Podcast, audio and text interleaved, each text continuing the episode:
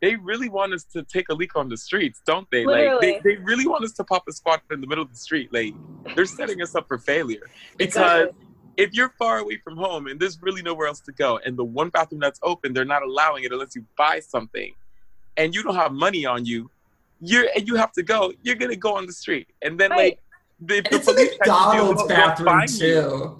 Too. Like they'll find you too if the police spots you too. So it's Yeah. like they're really trying to set you up to like have to spend the money you don't even have. Yeah, and can't you get arrested on public indecency for peeing in public? Yes. Yes. That's just like a setup. I was so scared when like I found a random trash can. Like lucky, lucky me, it wasn't really too in the way, but like it was still like there, visible. Like lucky me, I found like a trash can and all. But it's like, yo, y'all could have just let me use the bathroom. Like, are you serious right now? Like, if I was somebody who was disrespectful, I would have popped the spot right on your floors, and y'all would have had to clean it up. Period. Oh. Direct action. right, direct action. Like, you don't want to, you don't want to meet my demands. Well, then I'm gonna make my man, my demands get met. Good afternoon. This is your captain speaking with just a little flight information.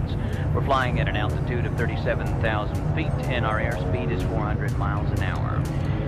Couple little facts here. I'm packing a Colt King Cobra. That's a 357 caliber firearm with a black rubber grip and a 6-inch barrel, capable of piercing body armor at a distance of up to 27 feet. And can put a hole in human bone and flesh the size of the Grand Canyon, which, by the way, is coming up on the left-hand side of the plane. So just sit back and relax and enjoy the rest of the flight. No, not you. Not you. Your organization's terrible. Should I tell you? Should I tell you? Oh, you're Boy Scout, but you know life. You know life. You know I'm totally off script right now. since the like for the past few days since the last things I've been doing was City Hall, the fact that that's tearing apart and I haven't really been keeping up with everything else like made me think, oh my god, the movement is really like dying again. But like at the same time, there's still a lot of protests going on, and then like I saw like a whole group of bikers, um, like Oh, driving, bikers. like biking by like the City Hall area, and it was like humongous. The- They did, they had a lot of coverage. So I'm like, okay, good let's hope that the movement hasn't died yet. So let me just like keep up with everything else, especially the biking Instagram, so that I can go Mhm. bike with them as well. I mean, I think that like with the Occupy things, like they they're very good for like learning. They're good for like meeting people and organizing.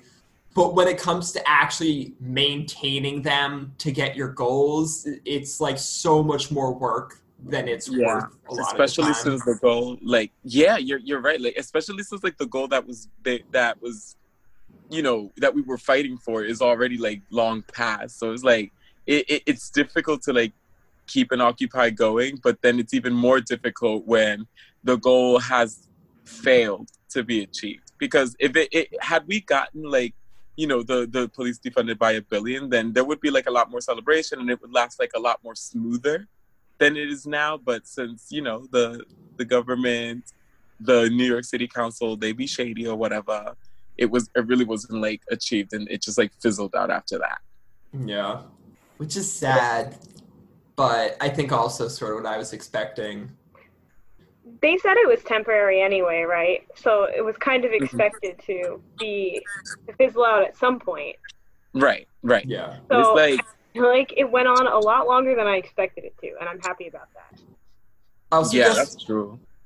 sort of like with what happened in Seattle, it, it's sort of a good thing that the organizers made sure to like end it after they knew they weren't getting the demands. Because, well, also I I haven't really followed Seattle as closely, but from what I've heard, it also got really bad in the end. Like there was a lot of just like segregation and not cool things happening, and then the police came and like shut it down. So I feel like oh better to end it before the police come and like actually shut it down as Yeah. opposed See, to but like that that's the thing. Like while the while the whole like when I when I say like Occupy City Hall fizzled out, the only thing that actually fizzled out fizzled out was the title, the goal that was trying to be achieved.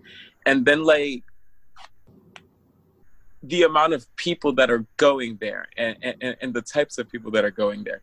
But some of the like the organizers that are left, they're trying to keep it going for I don't know how long but like their plan was supposedly to like keep it going until they figure out a next direct action and then like transition into that. But for now, they just turned City Hall into um, something called Abolition Plaza, and they essentially like hold that space in order to like you know give teachings and like you know get to know people and stuff like that. So it's more like of a, a of a community service type of thing as opposed to like you know a, a, part of a movement like that's taking its next step, next steps or whatever. So it's like it's dying still, but they're trying so hard to keep it going, Right. which is unfortunate because the fact that the goal that we were fighting for was not achieved makes it that much more difficult to like keep it alive. And it's just like basically like a burning plane, like, and you're trying to like you know land it to safety, but it's just like not flying enough. It's just stalling. Yeah, I feel that. But I also think that even if this movement dies, the original will have inspired lots of people to do movements similar to it. And Right. that's that's already like a success. Well, that's like one thing I, one of the main reasons I actually wanted to do an episode was to sort of talk about that. Because I remember when Nadia and I first got there on Saturday night, um, the, the the Saturday night that we were there, um, it was they like they had a direct action teaching and like they were explaining very much like this is direct action here's what direct action is and i sort of got the sense that they're taking the mindset of okay like yeah, a lot of Americans literally have never heard of direct action as a concept before. We're Right. going to teach them so they can use it later. So I wanted to sort of talk about to what extent like each of us encountered that and um, how we think maybe the camp, even if they didn't get their budget demands, handled teaching uh, things like organizing history while it was in its height. So given that that the the while while Occupy City Hall was Occupy City Hall, there were a lot of things that even like some of the organizers had to like you know go through learning experiences as well. So it's like for me, I didn't understand like the concept of a direct a- action until like I experienced um being at City Hall and like seeing all these people that are here and everyone is essentially on the same mindset. They feel empowered. They feel like they have a voice. They feel like you know essentially in sync as to what they were fighting for. We were all there because we wanted the police to be funded and we wanted, you know, the the the the, the finances to re to be reallocated into what actually matters, not just some other thing that will ultimately, you know, um, benefit the NYPD at the end. So it's like it, it it was definitely a learning experience, and I did see like improvements happen like as the days went by. I didn't start showing up until like the third day of the Occupy. So I, I but like from what I heard, like there was a little less organization back then, but then like they improved on that. And then like I saw the improvement of when like the police tried to like raid us, in, you know, during the night, and like they learned to like lock arms and like other countermeasures to prevent them from breaking in and like shutting everything down.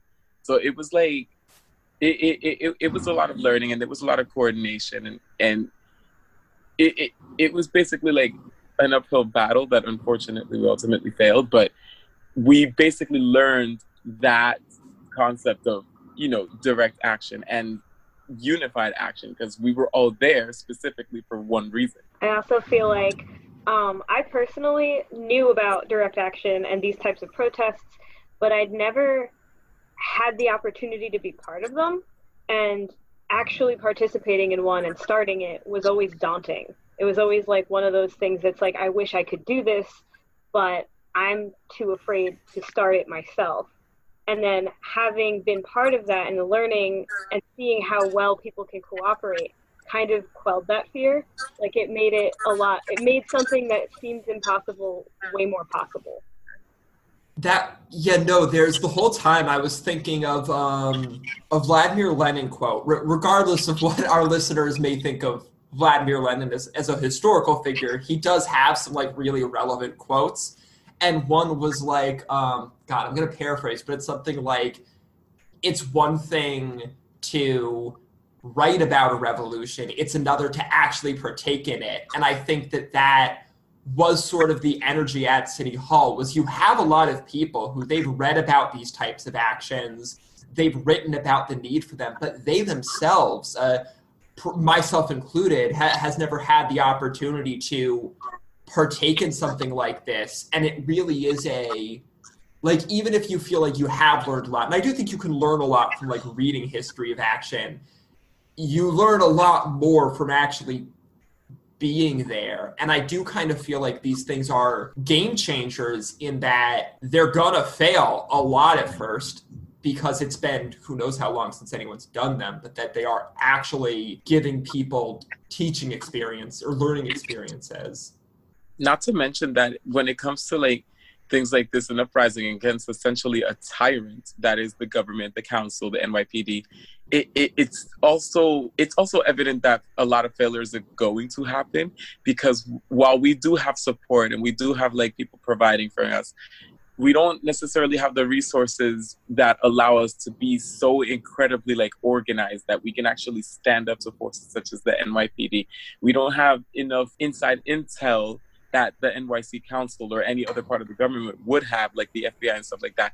We don't have said resources in order for us to even be able to like avoid multiple failures. So I, I do agree that that that it's definitely like evident that a lot of failures will happen because aside from everything that just mentioned, we're not necessarily like getting support from the very people who are oppressing us in the first place. Mm-hmm. And they have a lot, a lot of money and resources to back them up. So it doesn't matter what anyone does, like they're covered, absolutely covered. Whereas we just got together out of, you know, essentially not not necessarily like spontaneity, but like it, it, it it's kind of that because we just got together and you know people people made like a a, a battle cry essentially and other the general public joined but like nobody really like had any like solid idea as to like how things are, are are, supposed to be ran because they've been taught to like live regular lives and they haven't really been taught to like rebel against you know an entire system. Plus, not to mention the NYPD has like tons of weapons,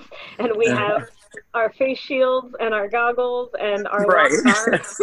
uh, not Nadia, I think you were saying, yeah, you were that. Um, as much as I hate to admit it, they easily could have broken the lines if they wanted to. They uh, it was just kind of, I guess, mm-hmm. not worth the effort. Which I do think that even then, like creating a line still did a thing. Like if we'd all just sat there, then yeah, of course they would have shut down the camp a lot earlier. But yeah, it's definitely going to be a while before anyone actually can like completely keep a space away from the the NYPD. One thing I also wanted to talk about is like since both of you have been to marches, and I guess this this is sort of a comparing apples to oranges, but do we think there's sort of like a difference in pros and cons between one of those like occupies occupying space and then sort of a moving protest like a march? Like what do we think the benefits and negatives of each are? So the, the the benefits I would say about the marches is that there is a collective of loud voices that is moving around a variety of areas. So it's not just one specific place that hears you, it's a variety of places that hear you, even, you know, for a moment. And it, and it, and it also like brings like a lot of coverage and awareness as well. More people get to see you and more people have to hear you. And it also like brings out the, the, the, the, the racists and the people who are totally like against the movement out. Like I've been, I, I've been in a march that began in 14th Street and it went like somewhere uptown near 42nd and there was there was the neighborhood that we reached and like a few people came out of their windows just to like flip us off.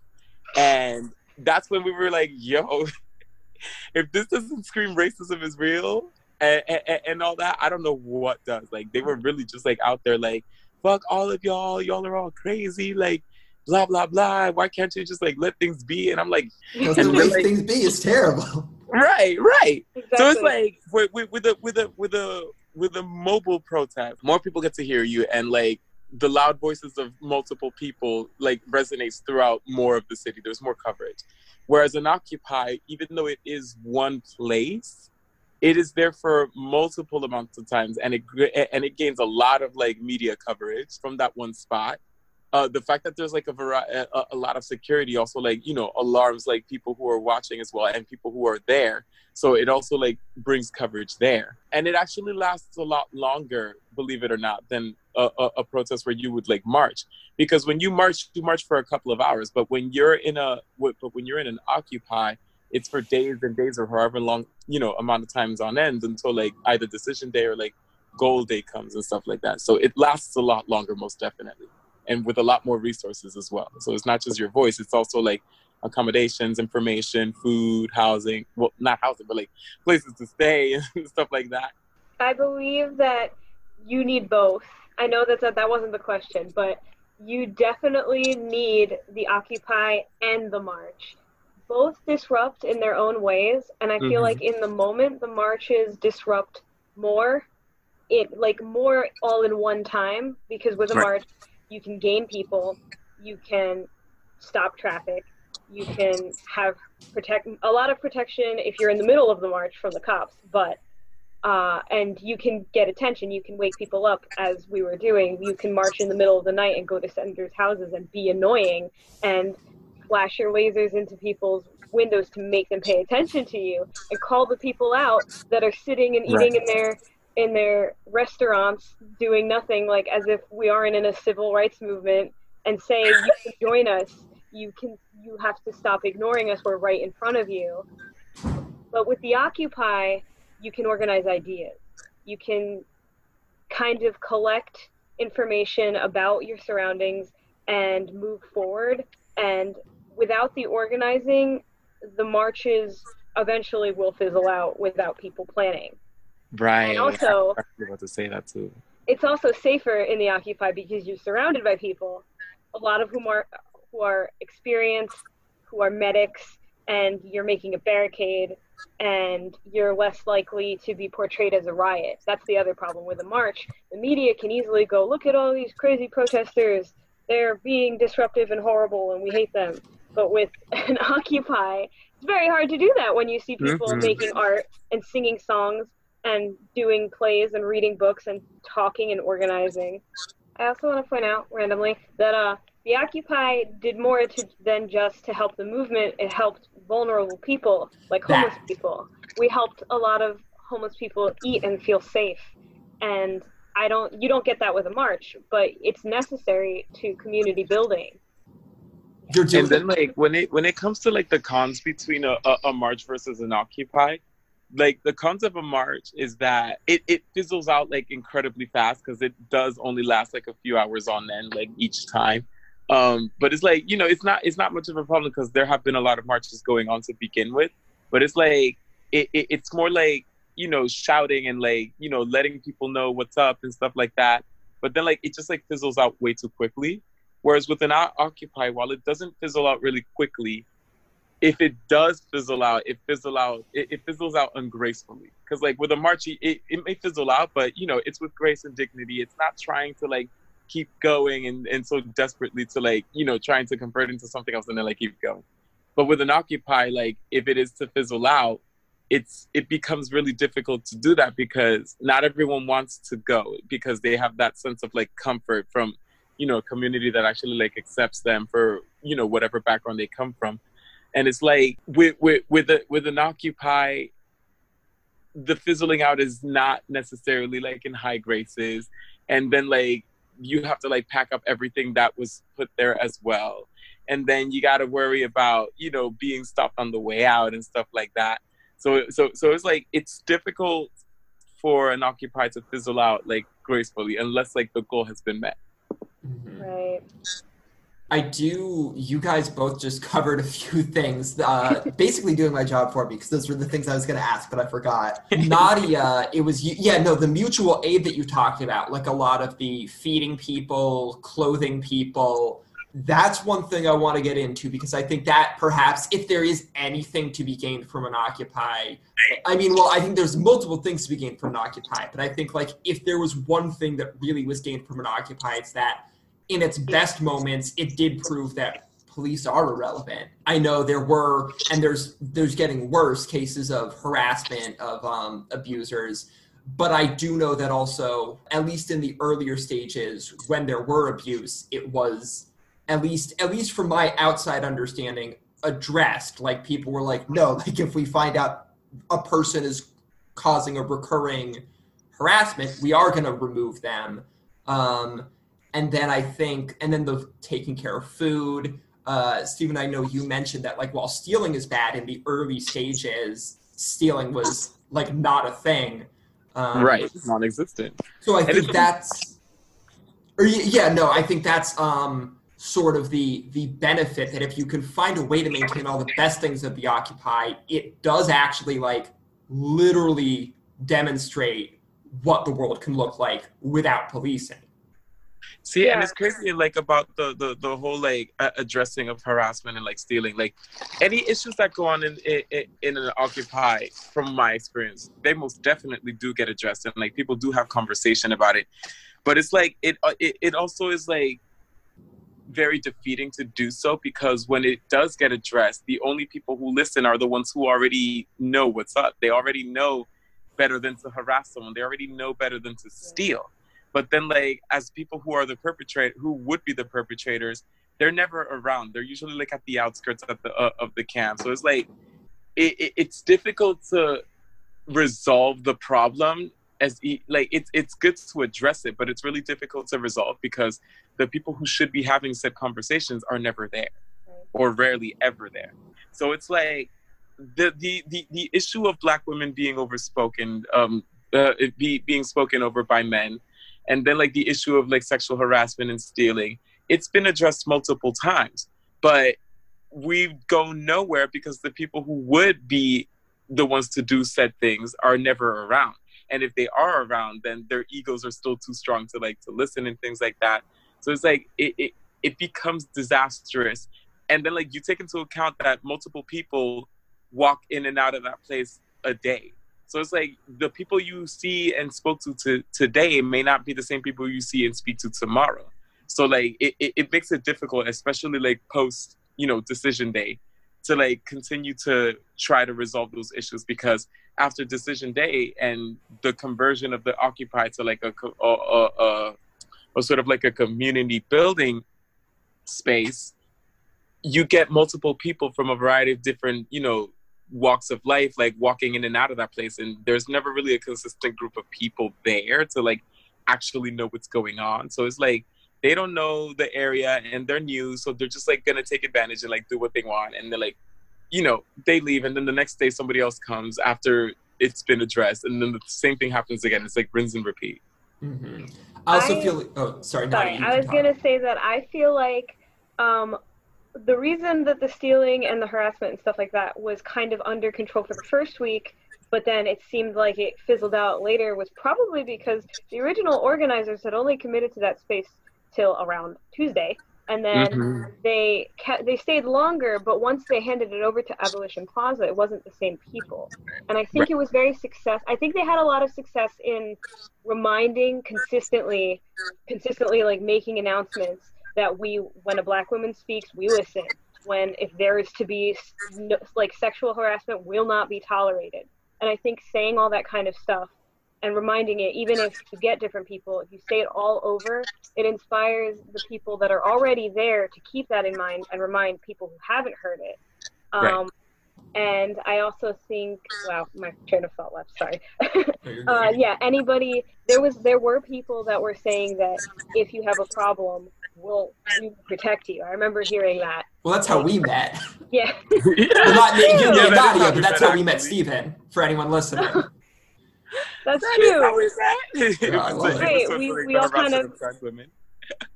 we were supposed to like be on watch for sexual harassment in the middle of the night so that mm-hmm. people could feel safer. And I mean, while I think everybody was a little too distracted with the police presence to sexually harass anyone. Right. Um, the fact that we had that gotten that set up very quickly was just like an example of what happens when you keep educating people about like when you implore people to be on watch and participate and not just be a bystander. Right. I also want to go back. Uh, you said that you, that you, as in Sam, said that uh, the community pretty much met everybody's needs, and you were super right about that. Uh, I want to bring attention to the fact that I had packed a huge backpack full of stuff because I thought I would have needed all of it, only to find that I wasn't. Every most needs that I would have had concerns over were met. Like there was constant food, constant water. I didn't really need money for anything. I mean, if I needed to escape, I probably would have needed money, but I didn't need to buy any clothes because there were like they were handing out socks and stuff like that. They had charging stations. They had pillows and blankets. They had um, just medical supplies, sunscreen, everything. Oh wait, wait, wait, wait! And for ev- anyone listening, you didn't have to pay for it. That's you didn't have to right. You can give it. people things without expecting something in return. no, it was really a fresh look into how community can take care of people through just everybody donating everything. Like, okay, yeah, you didn't need a to like, yeah, somebody had to pay for it. It was paid for by a collective of donation, but Right. put that on a larger scale. Tax the people with money, like a little money, don't even tax them. I know. I mean, yeah, just, like, just in theory, for the people that aren't as far left as we are, um, tax people with money, put it into the community, and never have to worry about your needs, be, somebody's needs being met again. Like, it's not hard to imagine. Everybody thinks it's this abstract idea, but it's super basic. and I can actually like bounce, off of that by confirming that, that, like I also thought I needed to like bring money too, and then like when I realized everything was free, like it's not that I I became you know the the the, the need for me to have money on me was useless because I still took like the train sometimes, Right. but it's like the only other time besides the train that I would ever like use money was when I was craving like things like a soda or like a, a like Right. a cheeseburger or something like that. But like for the most part, they had like hot foods of a variety of kinds, and like they had water, Gatorade, they had some juices sometimes and stuff like that. But you know, given that I'm a soda holic, I sometimes go to the you know the store that like wh- whatever surrounding store that offers it, and I would just like get me a soda, he- you know, here and there. But it's like for the most part, my experience was free, and like the only thing I had to pay for was what you know whatever cravings that I was having that they didn't happen to have, but they had like mostly everything. It was literally like your own mini society within that one like space. That was free of policing and that was free of like, you know, having to like pay sometimes ridiculous prices for everything. And it, it and it was really like relaxing, especially like when you're surrounded by many people who are here to like understand you and like accept you and like express themselves in the process as well. Yeah, I did want to talk about also just like because we talk about like on a practical level what we got from the camp, but I do want to talk about on an emotional level because I think every single one of us was like very touched by it in different ways. So to the extent we're all cool talking about it, I'd love to also just reflect on like personally what we think um experiencing something like that did. So when I first started showing up to the Occupy, and I realized that I was basically more than safe to like be my authentic self. I'm a gender non-conforming guy, so whether I dress more masculine or feminine or androgynous is basically up to me what I feel like. So I can't really do that in my own neighborhood. I live in the Bronx, and when you live in a neighborhood like the Bronx, you're you're more likely to experience like threats of violence and like you know ridicule and things like that just for simply existing as who you are. So when I so being in Occupy City Hall actually like gave me that sense of peace that I can literally walk around and not really like watch where I like you know watch where I'm going or like watch how I dress or like hide you know whatever I have under like in a in a button up shirt for when I get to like where I'm trying to get and stuff like that and seeing that I do get eh, I, I did get like a lot of love for just like being who I am. It made me feel so incredibly happy. Like I, I experienced like true freedom for that time being. And it felt absolutely great. And it made me want to fight even more. And it made me feel super empowered. Um and, and, then like hearing other people's stories too and like having like let like them listening to me as I told my story, I, I felt seen, I felt heard, and I felt accepted. And, and it's like I've had my moments where I've gotten very emotional too, and I just like broke down into tears because it's like I've been fighting essentially like all of my life since I discovered and became comfortable with myself just to be myself. I've been fighting for so long that when I finally got that taste of it, I all I wanted to do was like shed tears of joy because this is what I've wanted like basically like for so many years. So it's like that was a really like incredible feeling. Mhm. Uh, for me, I felt inspired by the people because it's really easy to lose hope in people when you're surrounded by negativity and just the well i guess not people but society um because i don't know just you know for the past forever it's been things just seem to be getting worse but Oh, when you yeah. see a collective of people all band together and support each other without question and without like needing to gain anything from it it really inspires you that change can happen and it will happen and this world is ours and we can make what we want happen if we really put our minds to it there was a lot of fear but you know i still I, I think i got a lot of inspiration from this Well, that's like one thing that I think it felt easy. Like Yeah. just being in there, it felt like okay, like if if this, you know, minus like the the problems that were there, or minus the uh, fact that it's a like very small section of the world right now. If the world was like that, life was was easy. Not just in that like you had food provided for you and all, but just like like I I, I can't relate to um like the gender non-conforming problems. Uh, I can't a little bit. I'm, I'm more flamboyant than most men, but definitely definitely not to the extent where it's like caused too much problems for me. But being uh, having a social disability, there's always that fear of like how are people going to react to you just not being able to immediately click with whatever they're like. And I think uh, obviously going into any space and especially a space like that with like so many different communities that I'm not regularly a part of, it's like, okay, like, will I actually be able to uh, connect with people? And I, after a while, it was like, yeah, no one's going to, if you can't like talk the way they do, if you can't like get out a sentence as easily or like uh, physically move the same way, like they don't care. That's the point of this is that they don't care. And I think um, just knowing that not just that that is a, a community that was able to exist, but that that's sort of the I think the natural state of people. Like I got that that's like when you get rid of policing and when you get rid of like the things that make people angry. The natural thing is for everyone to just be like, yeah, fine, like let's get along. I think was very uplifting uplifting for me for sure. that same hatred of like that bigotry that you experience where people are like hateful because you're feminine that affects you know a lot of people too like i i feel like i felt safe there even though i was a woman and even though there were people that said that there was sexual harassment going on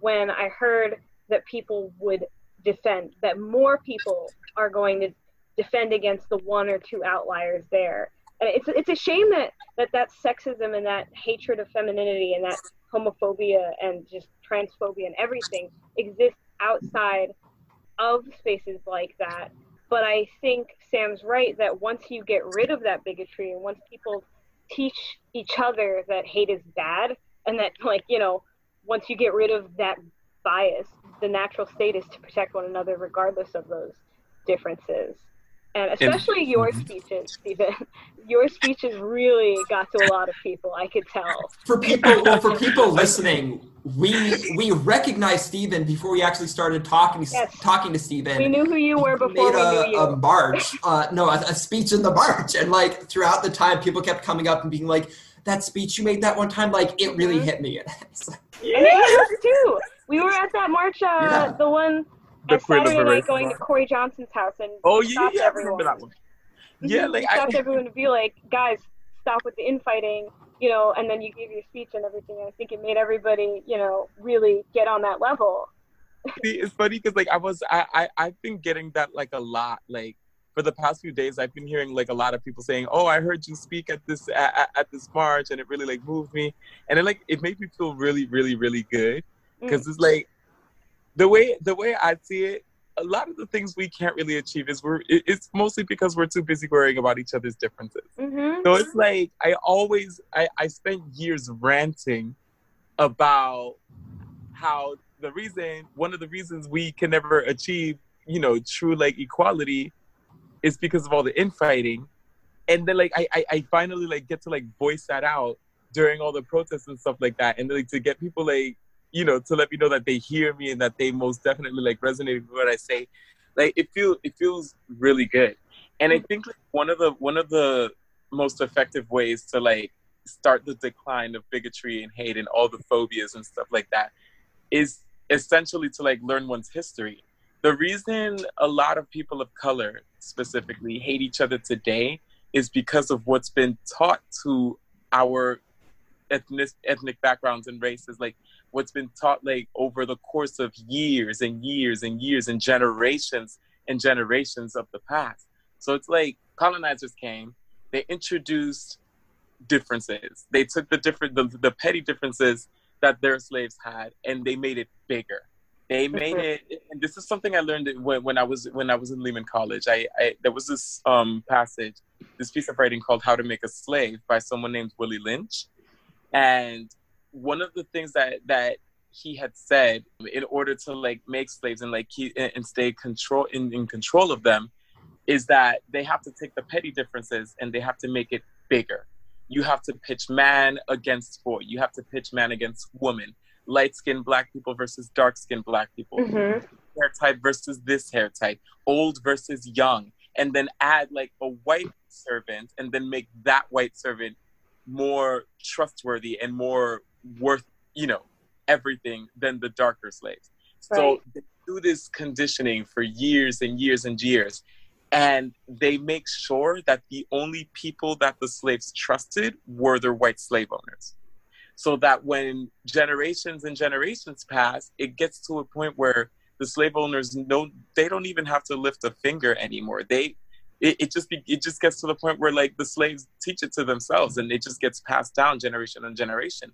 Like i've grown up when i when i was a child i used to i remember like growing up being taught to be afraid of black people me being black myself but at the yeah, at this time it was thought that because you're dominican you're not black. Mm. and in reality dominicans are black people. We're just in spanish and we were like taken to a different island. But at the end of the day we still had european as the colonizers. It's just a different language. So it's like i used to grow up like being afraid of like black people because they were portrayed to be basically like the delinquents and the ones to, who cause trouble and that they mean malice. And then like I, I was taught to believe that the white people are the decent people and that they're the ones who you know you should be friends with because they'll they, they, they'll they're the ones that like give like a you know the best idea of what life is like and good stuff like that. So it's like it, it's just an example of what generations and generations of mental conditioning and mental slavery does like we teach it to ourselves and it's up to us to understand that history and break it down which is why i said you know learning your history is like a great beginning to like ending a lot of phobias that we have today I didn't even have any idea that it was like that. Like I didn't realize that you would be taught that you're separate, like, and that there are petty differences that uh, keep you guys apart. But that's how they keep us down. If we're all too busy fighting with each other, then we're not going to realize that we can unite against them and dismantle their power system. right So it's good that you say all that because people need to hear it. I think the organizers at Occupy kind of like did everything right. They were really good, and something, and the fact that they taught people how to kind of like they kept holding teach-ins and sit-ins on how Which to was organize and how to abolish stuff or how to be an al- al- abolitionist and stuff like that. I think that's the kind of stuff that's going to get more people involved. But It made it less daunting for sure. yeah, that's the other thing I was going to bring up. Part of why I think a lot of people won't don't go out is because they have fears. They have fears that they're going to get attacked by the cops, or that maybe maybe they're just socially anxious and being in a large crowd scares them or something like that. And uh, Yeah. portraying these protests protests in a positive light does push people to go more. I think. Unfortunately, our lovely media is doing a lot to not do that. They love But to not ignore. News Dive Radio. They're either completely ignoring us or framing it in a way that makes us look bad, or on a separate note, like what I've been hearing personally on the news is that like okay they're they're taking this concept that a lot of people are dying from recent shootings. Oh hi, yeah you're here. Oh wait, are we joining? Steven's here. The gang is together. Yeah. What's that? Sorry, I'm late. A No, you're good. You're to good. It's okay. Anyway, what I was saying was, yeah, so the media Hey. is taking cases of like recent shootings. Like apparently there's a lot more shootings in New York City. I don't know why that is, but they're spinning the narrative that it's because that we need cops more at a time like this and the cops aren't responding because they're too busy with the protest and people want police around and it makes people be wary of the idea of defunding the police by a billion dollars because they don't realize how much friggin' money they already get. And also, even before that, they were blaming the pandemic, even Mhm. when there was no evidence that protests were causing a rise in cases. I mean, I personally think protests will cause a rise in cases, but that doesn't excuse the fact that if you're reporting on a rise in cases and blaming it on the protests before that's actually an option, then you're clearly trying to spin a narrative to shut these things down. Right. And there's no no perspective on what defunding the police Yeah. could do. There's no like I heard them mention Occupy City Hall on the news for like a second and I ran to see what was going on and it was like some some of the organizers I think speaking and it flashed to them for like literally less than a minute and then it was they were off that topic completely. Well, Like- what always gets me is the night, the, the day we were in the city for the protest. Uh, every cable news channel, we got back home and we were flipping through. It was mostly CNN and MSNBC, but I think we flipped through a few, and they had reporters. Every channel had reporters covering riots in cities they're not even based in, but they barely even showed the plenty of videos that were taken of police attacking protesters uh, literally ramming cars into protesters. Like you have to go on Twitter to find that stuff, and it just shows like. And then meanwhile, police have the audacity to throw tantrums and say that the media is making them look bad. It's like no, the media is going out of their way They to really make the police look good, and so I think that is one thing that DMV Yeah, it's just like that's sorry. I was just gonna say you're it's good. like that's how that's how like nasty and just like toxic the police are. That even when the media is going out of their way to try to make them look good or try to make the opposing parties look bad, it's like you still you still can't help but make them look bad. And I also There's want to no say, way around it. even on like the flip side of that, even when the police are targeting journalists and blinding them, the media doesn't want to cover state violence, you know, much. So it, I think it really is that is one of the bigger challenges we're looking at is how do you build a successful movement when not just one power, but every power is against you.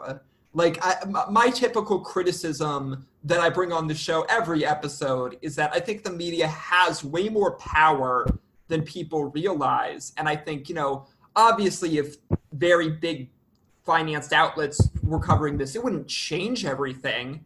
But I do think one benefit of if you look at historically the civil rights movement uh, is they knew how to get the press on their side. They knew how to use uh, media to gain sympathy from even neutral people. Um, there was a lot of work put into okay, how do we get our narrative uh, more coverage? And I think that that's one thing that a lot of newer movements don't really view as necessary. Th- They think that as long as you're united against the government, you know, people don't like the media. People know the media, for the most part, is biased, so they don't put effort into working with um, against against corrupt media. And I think that that is one thing we benefit from is to actually put a lot of effort into not just building power against government forces, but building power against corporate media forces. I, I have a huge issue with the media because it's not them trying to twist things in like the favor of the police and all that good stuff. It's also the fact that they don't really cover anything unless it's like huge, like scandalous, and like you know, there's huge buzz over it, and everybody's talking about it. Like I know somebody who um who is a reporter for like like news in Spanish, and he told he he let me know that if you know if there are any like big protests going on, to like let him know, and he'll be he'll gladly cover it and all that. But like, and, and then like I asked him, what do you mean like by big protests? And he's like, you know, the ones with like many people in it, and it's like this huge thing. And then I'm like, see, that's where the issue with media coverage lies. You guys are looking for like mass protests. You're not really paying attention to the ones that are basically left with the people who are actually like devoted to the movement. Right. So it's like the media, the, the, the, the, the media and like the news reporters, they would rather cover the people that are in that in, in those protests for the moment as opposed to for the actual movement itself. And then And they that really also even as these things go on, they stop. Like, I mean, uh, I think one thing is, is Flint, Michigan. I know Puerto Rico's been going through a lot of devastation after the hurricane, and that you could you could do so much. Uh, journalists could do so much to actually address power imbalances if they covered these things consistently, but they don't. They like make a story the big thing of the week or the month, and then drop it and you know have no responsibility uh, have Yes. no interest in actually challenging power. They just want money.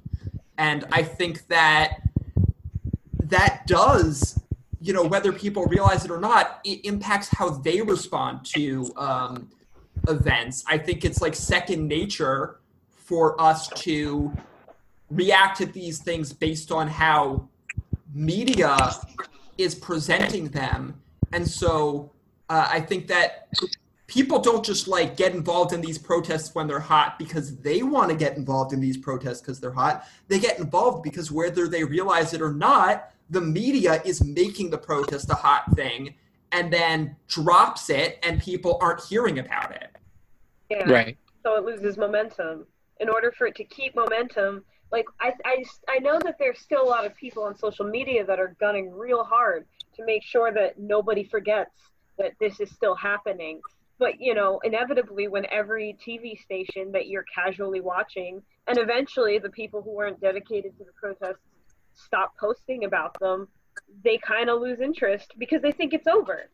Like they don't know any better. Unfortunately like i, I want to give credit to people but if you're not keeping up with this and you're not going out of your way to keep up with it you don't know any better because you Exactly. react to what you're seeing like i just started seeing people react to the yemen crisis which has been a problem for a long time but like all of a sudden it had a moment where people were like oh this is a thing i care about this because they're good people but they Right. didn't hear about it and then just as fast i stopped hearing about it and it's Yeah. like I, I can also like to add on to that it's also like people be really really like their their intentions aren't necessarily like true enough for even to, to even like make this thing like continue being like you know something that's like media worthy something that's worth like everyone knowing.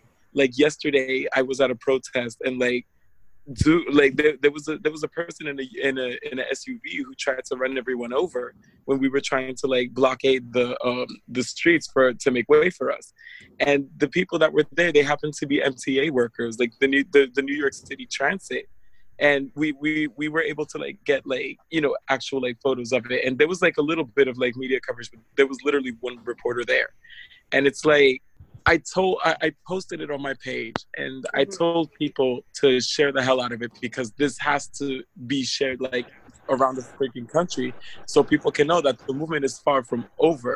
And it's because of incidents like this that we have to keep making this a big thing. But while a lot of people did share it wasn't like you know what how it, it, wasn't the same amount as somebody would share like a celebrity's photo or like right. so some some sort of like you know sexual image of, of somebody who posted and stuff like that. And it really like disappointed me too because a lot of the people who see the who see these things they personally know me as well. So it's like for you to sit there and understand that i need people to share this and then you just like give it a like and then move on that's not doing anything i'm not doing this so you guys can like this i'm doing this so you guys can like spread it across instagram And the, what annoys me the most is they think that we don't see it. Like Yeah. they Right. really think that no one notices. And it's like Right, no, but like know you see people that people but- see that. and let me Wait, people see you, what? Like people can see the difference between like this is an important like thing about stuff going on in the world getting like less likes than oh some cute fun picture. right I guarantee you, Oh yeah. I guarantee you that if, if if it was like the whole post about Nicki Minaj's new song, which involves her rapping about her pussy and how much she get money yet again, yet again, that shit would be like, oh, The latest this is installment. big. This is so creative. Yo, she she's the queen. That's mad different. And I'm like, she's rapping about the same thing yet again. This is no different than all her last few songs, her last few albums. Why is this getting more traction? this shit that actually matters. And that is exactly why. It's because it's the whole celebrity and like they're more about like, you know, living the simple like kumbaya life than actually acknowledging that shit is going on and actually Oh. doing something about it. I do There's want to say though Yeah. that uh, for those listening, News Dive does not necessarily indicate any anti-Nicki Minaj views. Uh, Oh, yeah. These are love- entirely the opinions of our guests. Right. Just so you know. Right. No. Because I can't. But I I, wanted can't take the say- heat. You know, I already get enough political like, heat. Right. Don't get it twisted. I don't hate Nicki Minaj. So like to people who, who listen, to, don't think I'm a whole hater or whatever. It's just I'm just saying the truth. Like people would rather listen to the same type of lyrics than actually like hear about things that are going on today that are very real and should be like you know rectified and should have been rectified years and decades and like ages ago. So it's like it's not it's not about this isn't about whether I like her, you know, Nicki Minaj or not. This is not about that. This is a comparison of people's interests and what they care to actually go out of their way and post on their page. And that also ties back to what we were saying because guess what the media is going to cover? Nicki Minaj. Like whatever's popular, whatever's fun and easy to digest. Like I'll see all these Mhm. stories. They'll be like, Whatever, Whatever you don't have brings to think about or act on. what? Whatever you don't have to think about or act on, basically. Mhm. Essentially. Whatever's easy. Yeah, unfortunately. So how do we move forward with this? That's still the question, and it's still a, a question that I don't really have an answer to. I think what really needs to happen is you don't make it easy. You don't, in in whatever way, you don't let people off the hook. Right? and that that that's there's a bigger question of how do you do that but i do think it's sort of a as long as people i mean we sort of saw that with the riots like when people don't have the option of ignoring these things they don't. When they do have the option they don't act on it. So it's kind of a case of how do you get people to pay attention? And i think that was you know with despite all the benefits of occupy we sort of talked about this last uh, you know segment it was out of the way for a lot of people. A lot of people were able to ignore it and i think that you start incorporating and a lot of successful movements did do this incorporate protests that people notice whether that's organizing a strike or whether it's you know organizing regular sit-ins so that you have multiple locations that are inconveniencing people you know that is you get a lot of hate but you also make it impossible for people to act like this isn't going on Right. And then you also have to then spin the narrative that just because you're inconvenienced doesn't mean that cops or other people get have the right to beat us because or like you you shame like you gotta show that like okay as soon as it becomes inconvenient and impossible for you to ignore people start actually fighting back with violence like the SUV thing and stuff like that like also I Mhm. also wasn't there supposed to be a general strike yesterday yeah that was Uh, a thing i actually forgot about it which I didn't i think goes to show because i heard about it like a month ago like economic blackout. yeah, Yeah. Oh yeah, yeah, yeah. I heard about that. Yeah. but no yeah. one covered it so what do you know did I it hate, I hate I the wonder media news dive does not hate nicki minaj we do hate the media Absolutely. Because the media is the one that like you know calls the shots on what's important and what isn't. To be honest, and it's like, and, and, like honestly, I, I think like one of the one of the best ways to like move forward with things like that and like to like get more people to like actually like do something when something important is going on, especially when it's right around their neighborhood, is to have uncomfortable conversations. Because a lot of people like one of the reasons that people prefer like not to do things it's be, because like to some extent it breaches their comfort zone. They're they don't really feel comfortable like posting about it especially since they don't see anybody else doing the same thing. So it's like they tend to like want to follow the crowd and like what the crowd is all upon so it's like it, it, it it's really good to have uncomfortable conversations too like no matter how uncomfortable it gets because it gets through to them because they are starting to feel uncomfortable because they know what you're saying is true, but Exactly. they don't really like you know they don't necessarily like they're they're trying to find ways to like basically like stay silent about things like that. Uh, it's like that saying that uh, life begins outside of your comfort zone. Like growth begins outside of your comfort zone. You can't really build towards positive change until you step outside of that. Mm-hmm. And if they're not going to step outside, you bring your protest to their comfort zone. Exactly.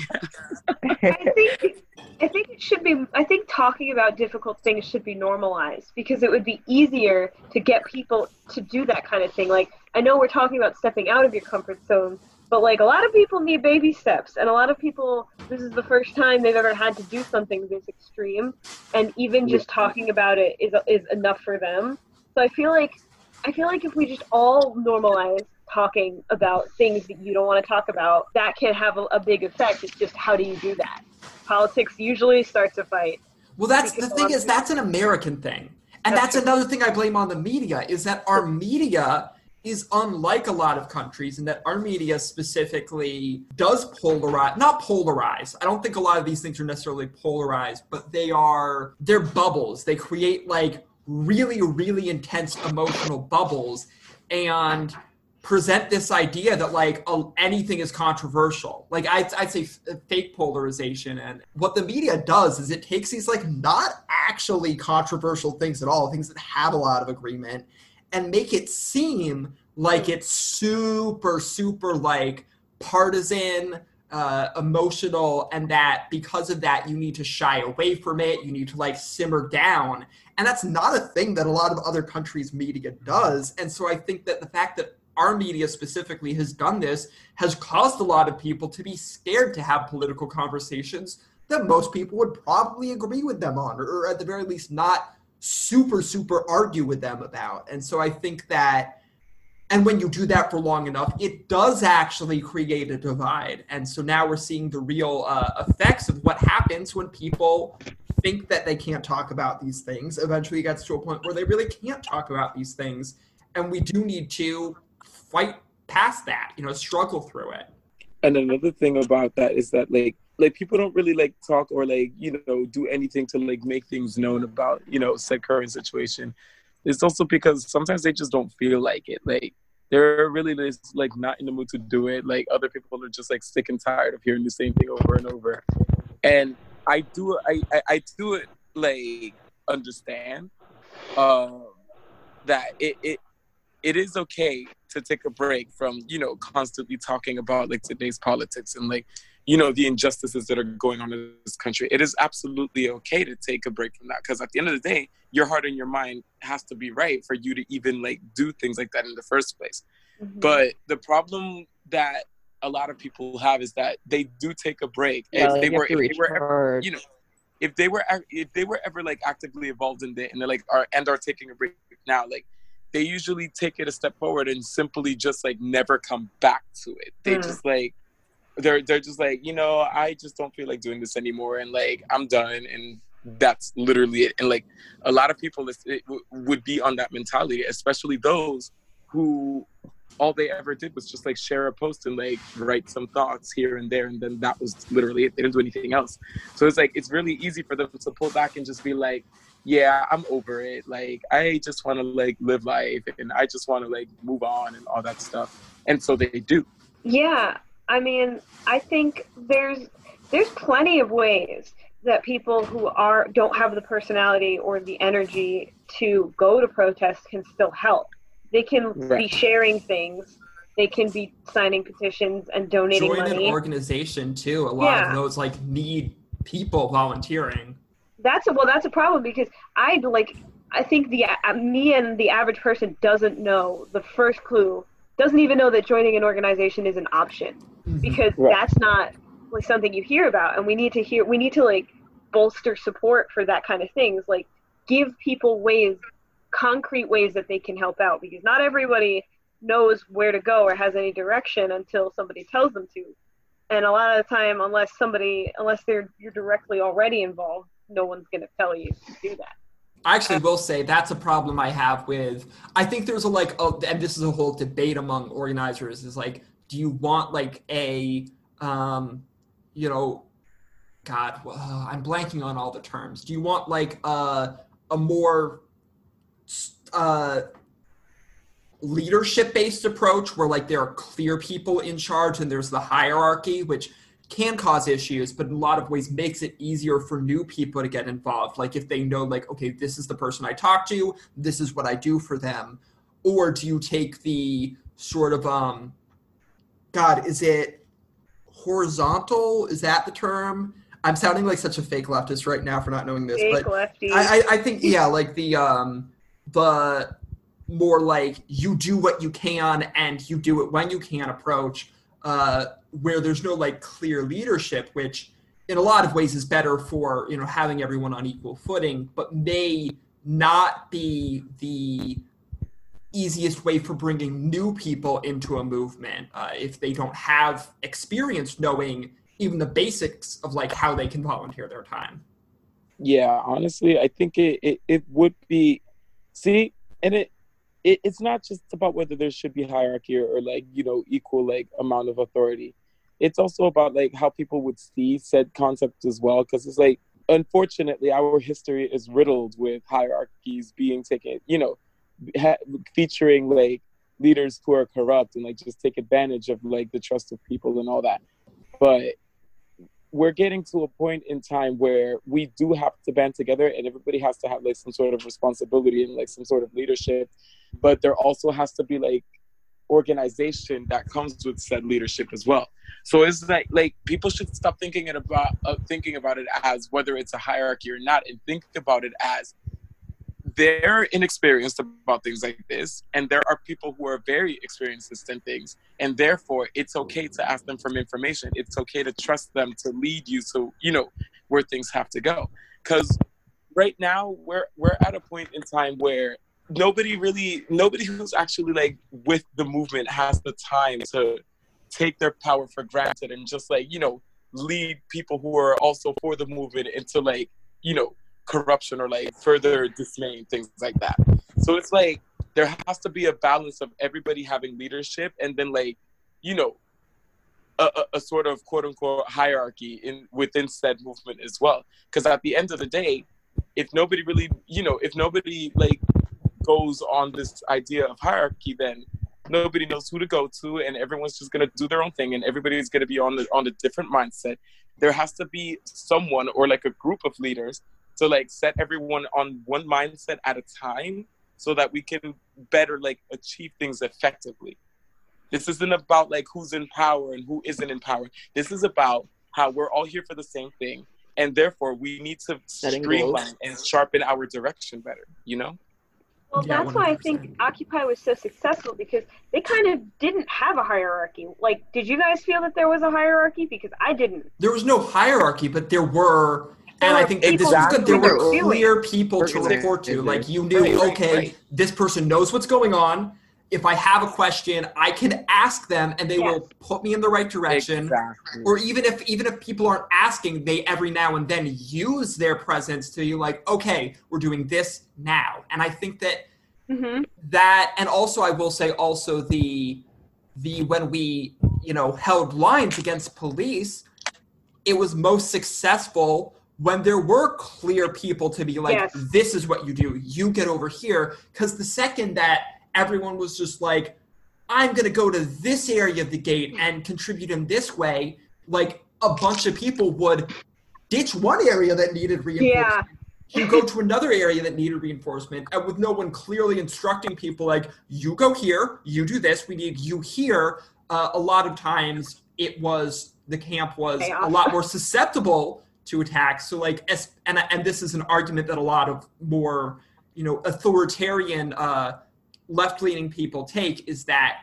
what there are i think there are a lot of benefits uh, that i will advocate for for not having like as much um, hierarchy. But when it comes to very organized forces like the new york police department who know what they're doing and have had it set for decades uh, yeah you're not just going to be able to resist them uh, if everyone's just kind of doing their doing their what they think needs to be done in the moment Right. And Which uh, I takes think me part back of to why. this- Oh, sorry. I was going to say the reason that it was successful at Occupy was because they would hold, they would teach the people who knew what they were doing, had clear direction, and taught people who didn't know what to do, what they were doing, what to do. So they were spreading their leadership. And it, when leadership is big like that, when there's not like two or three people on top and it's everybody teaching everybody, then you get clear cut organization and people kind of know what to do.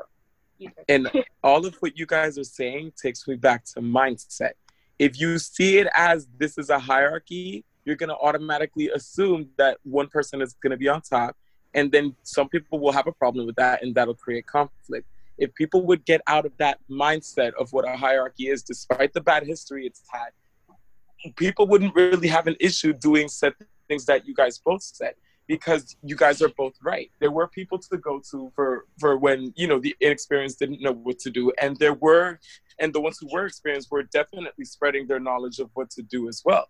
So it's like when you change your mindset of this whole concept of hierarchy and actually understand that these people are not here to rule you, they're not here to command you, they're here more to like help everyone reach the direction that we're all trying to get to or in an organized and efficient manner Yeah, then it's like there would be gentle less guides. like the concept of a hierarchy so it's like that that takes you know that that all like ties into mindset if you're on that mindset that you know you don't you, especially if you're somebody who doesn't like the whole idea of authority especially if you're that type of person if you come with the mindset that you know there's not supposed to be a hierarchy, hierarchy and if there is i'm not going to follow it. That just creates a lot more conflict and then things can't get done because of conflict of point of view. So it's like people have to like also like do their part of the work because it is a two-way street. There shouldn't be like a, a strict like caste system at all. And there wasn't you know during that occupy. But people also have to like get out of the mindset that a hierarchy is completely and totally bad because hierarchies are supposed to technically serve for functional purposes. It's not supposed to be for you know who rules this and like who commands that and who owns this and who gets that type of privilege. It's just that human beings unfortunately made it you know be that way. But when you think about it like and you actually think about like the logic behind it it's more organization and like you know leading into a direction and like streamlining that said direction especially people don't even know what direction is going in. Mm-hmm. And um, so I think a big, a good way to be successful with that is that uh, just to remember that you're all on equal footing. And I think part of that relies on the organizers to make sure that people know that. And they did at Occupy. They certainly made sure that everybody knew that nobody was above anybody else, but, but the Right. organizers knew what to do. So it Right. becomes, it's less like, oh, we're in this hierarchy and this is my role and I'm less important than this person. It wasn't that at all. Right. It was, I don't know what to do and this person does, so I'm going to trust them and take their word for it. And with that trust, everybody was able to Yeah. kind of come together and defend their own property. Well, you mm-hmm. know, their space. Our property. Our yeah, it's like everyone our is equal, property. but when it comes to certain, it's like everyone is equal, but then when it comes to certain specialized circumstances or certain things are going on, then you turn to someone who has the knowledge in that, that area in that regard to guide you through it, and that's when that's like when they have that authority. I have an idea about how we can um, potentially get people, more people on our side. Like how, Stephen, you know how you said like people care a lot about celebrities. I think if the Mhm. left united and kind of pressured celebrities with lots of money and by by extension lots of influence to like feel this way, then it would help us a lot because I'm saying we put Oh so God, much you're effort into pressuring politicians, and we're good at it. But we we could do the same with pressuring like people with media influence, but we don't. Um, and I, I think the left has this feel like problem. more Of, likely to listen. yeah, yeah, I think the left has a problem of thinking we're going to win by just not everyone in the left, but definitely a lot of people I think have this idea that we're going to win by sheer virtue of being right and being organized. But it's like no, sometimes you need to popularize your ideas to people who don't already agree with you, and that's a thing that we could easily put more effort into and probably get a lot of success from doing. It's like even if somebody is just doing it because the celebrity told them to do it, they're still doing it. Like it's got more. it's got more than just just you're not doing that. Maybe instead of having leftist movements get co-opted by capitalism, the left co-ops capitalism. Next thing you know, it's not even capitalism. yeah. You didn't realize you were falling for the for the Marxist trap all along.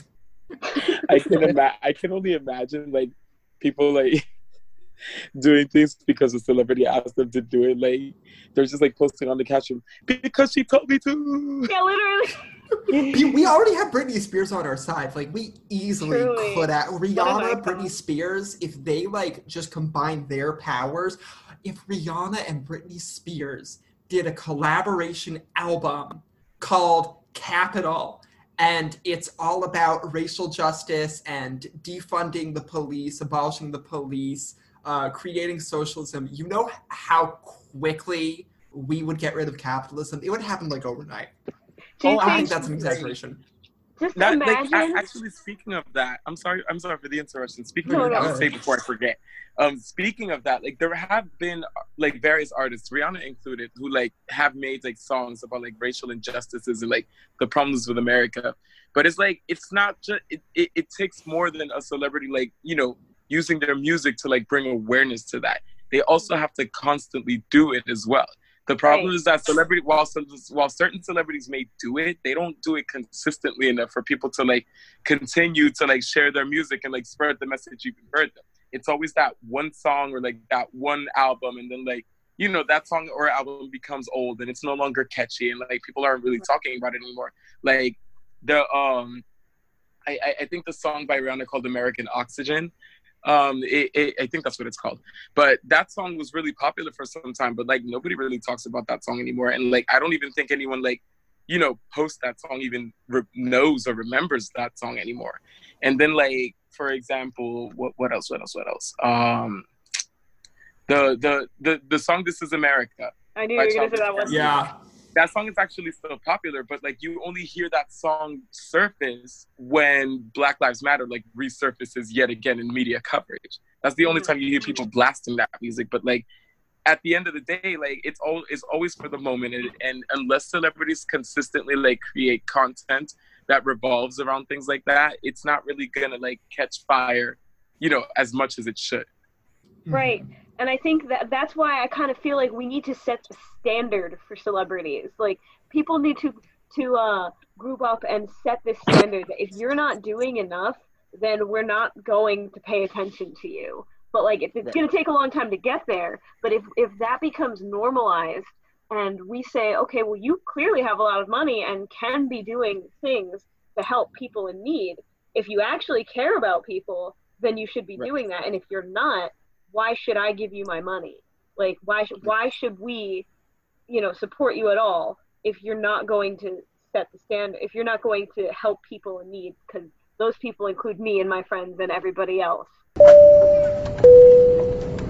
I feel like I'm gonna technically end the show here That sounds good. because I like what we've talked about, and also I my battery's dying. I can stay on the call for a bit, but if you're listening, just so you know, that was the final thing we're talking about. We're ending it here. Thank you for listening. Thanks for having us. Yeah. I need to like do a better outro. I'll fi- I'll figure it out. I, I don't know what I'm gonna do, but that's not not that's not the last. No, we're not. Just do the Thank basic God. YouTube thing. Like, okay, guys, don't forget to like and subscribe. share this video if you're interested, and check out my other videos too. at News Type Radio on Twitter. True. We're on Spotify. We're on YouTube. Don't be Check afraid to shamelessly plug.